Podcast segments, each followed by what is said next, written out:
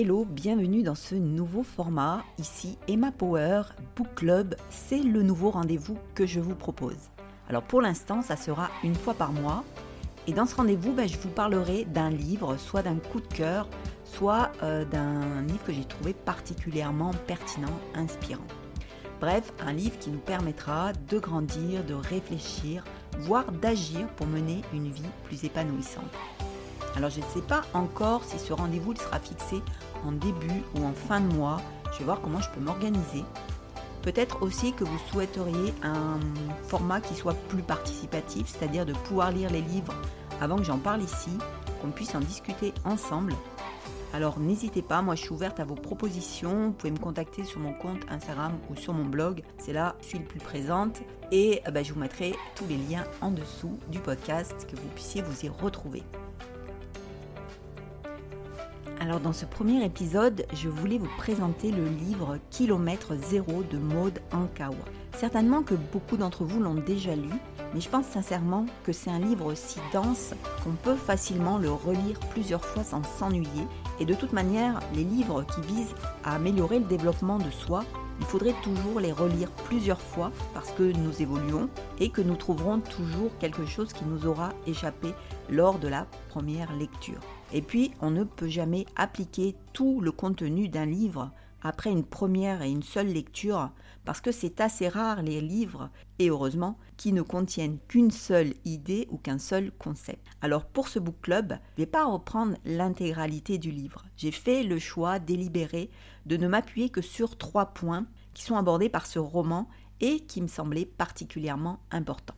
Alors ce qu'il faut savoir, c'est qu'au départ, Maud Ankawa, elle n'a pas écrit ce livre pour le faire éditer, mais elle l'a écrit pour ses amis, parce qu'on lui posait souvent la question de savoir comment elle faisait pour être aussi épanouie, alors qu'elle a beaucoup de responsabilités et une vie bien bien remplie. Alors elle a décidé de se lever très tôt le matin, et je crois que c'est 3 heures du matin, et là moi je suis complètement admirative. Elle s'est levée si tôt pour écrire ce livre. Et il va tellement plaire que les gens y vont se le partager et qu'il va le finir sur le bureau d'une éditrice. En général, quand un livre y circule tout seul, c'est qu'il porte quelque chose d'important en lui, et c'est le cas, c'est pourquoi je tenais à ce qu'il figure ici. Alors ce qui m'a particulièrement plu, c'est que Maud Ankawa, utilise la métaphore de la montagne dans son roman. C'est une métaphore que j'utilise également parce que je trouve que c'est une image très pertinente pour illustrer ce qu'est le développement de soi, c'est-à-dire une montagne à gravir un pas après l'autre et qui demande beaucoup d'efforts parce que c'est douloureux d'évoluer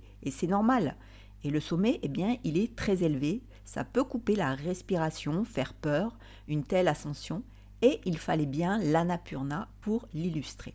Dans le podcast sur le mentor, j'avais déjà évoqué la métaphore de cette anapurna personnelle qu'on aurait tous à gravir pour nous améliorer, et je vous invite à l'écouter parce qu'il contient beaucoup d'éléments sur le processus de la croissance personnelle, sur lesquels bien sûr je ne vais pas revenir dans ce podcast. Alors la première idée à retenir, c'est qu'on n'entreprend pas seul l'ascension d'un tel sommet quand on veut grandir. On ne le fait pas seul dans son coin, on a besoin des autres. Et c'est quelque chose de très important. Parce que Maëlle, l'héroïne du roman, qui est pourtant une jeune femme qui aime tout contrôler et se débrouiller seule, elle ne peut raisonnablement envisager d'aller chercher seule au Népal ce que lui demande son ami. Elle va être prise en charge par une équipe, un Sherpa qui connaît bien la montagne et ses risques, et des porteurs qui vont l'aider à porter ses bagages. Et c'est une métaphore assez parfaite de ce qui doit se passer dans la vie, c'est-à-dire que on demande l'aide des autres pour nous aider à porter nos bagages et pour nous guider. Et pour Maëlle, c'est une situation inédite. Elle met beaucoup de résistance en ne cessant de se plaindre du manque de confort considérant son environnement avec un œil distant et agacé. Elle est clairement hyper connectée à son travail, hein, mais complètement déconnectée d'elle-même. Elle se sent importante, indispensable, elle fuit dans un excès d'occupation le vide qu'elle ressent à l'intérieur d'elle-même. Alors entreprendre l'ascension de l'Annapurna, ça représente le chemin initiatique qu'elle va devoir faire pour se rencontrer et comprendre pourquoi elle se sent vide et pourquoi du coup sa vie l'est aussi. Quand on est déconnecté de soi, eh bien on n'a plus les clés pour se reconnecter parce qu'on est enfermé dans un type de fonctionnement qui nous coupe de nous-mêmes, des autres, du vrai sens de la vie. Et c'est pour ça qu'on a besoin des autres pour nous aider des, gens qui savent, hein, je parle des thérapeutes, etc. Le Sherpa et les différentes rencontres que va faire Maël sur ce chemin, eh bien, eux, ils savent et ils vont l'amener à se poser les bonnes questions, à prendre conscience qu'elle passe à côté d'elle-même et ils vont le faire comme pourrait le faire un coach de vie, un thérapeute ou une personne bienveillante et aidante qui croiserait notre chemin. Alors Maëlle, elle n'apprécie pas forcément ces remises en question. Elle estime, elle, qu'elle a trouvé une manière de fonctionner qui lui va bien, donc elle résiste. Mais petit à petit, quand même, ses idées vont faire leur chemin en elle. C'est la prise de conscience. Alors si vous avez écouté le podcast sur le mentor, vous aurez compris que malgré tout, elle a plutôt un bon indice d'enseignabilité, car très rapidement, elle comprend, apprend et abandonne ses comportements et pensées toxiques pour elle-même. Elle s'ouvre au changement.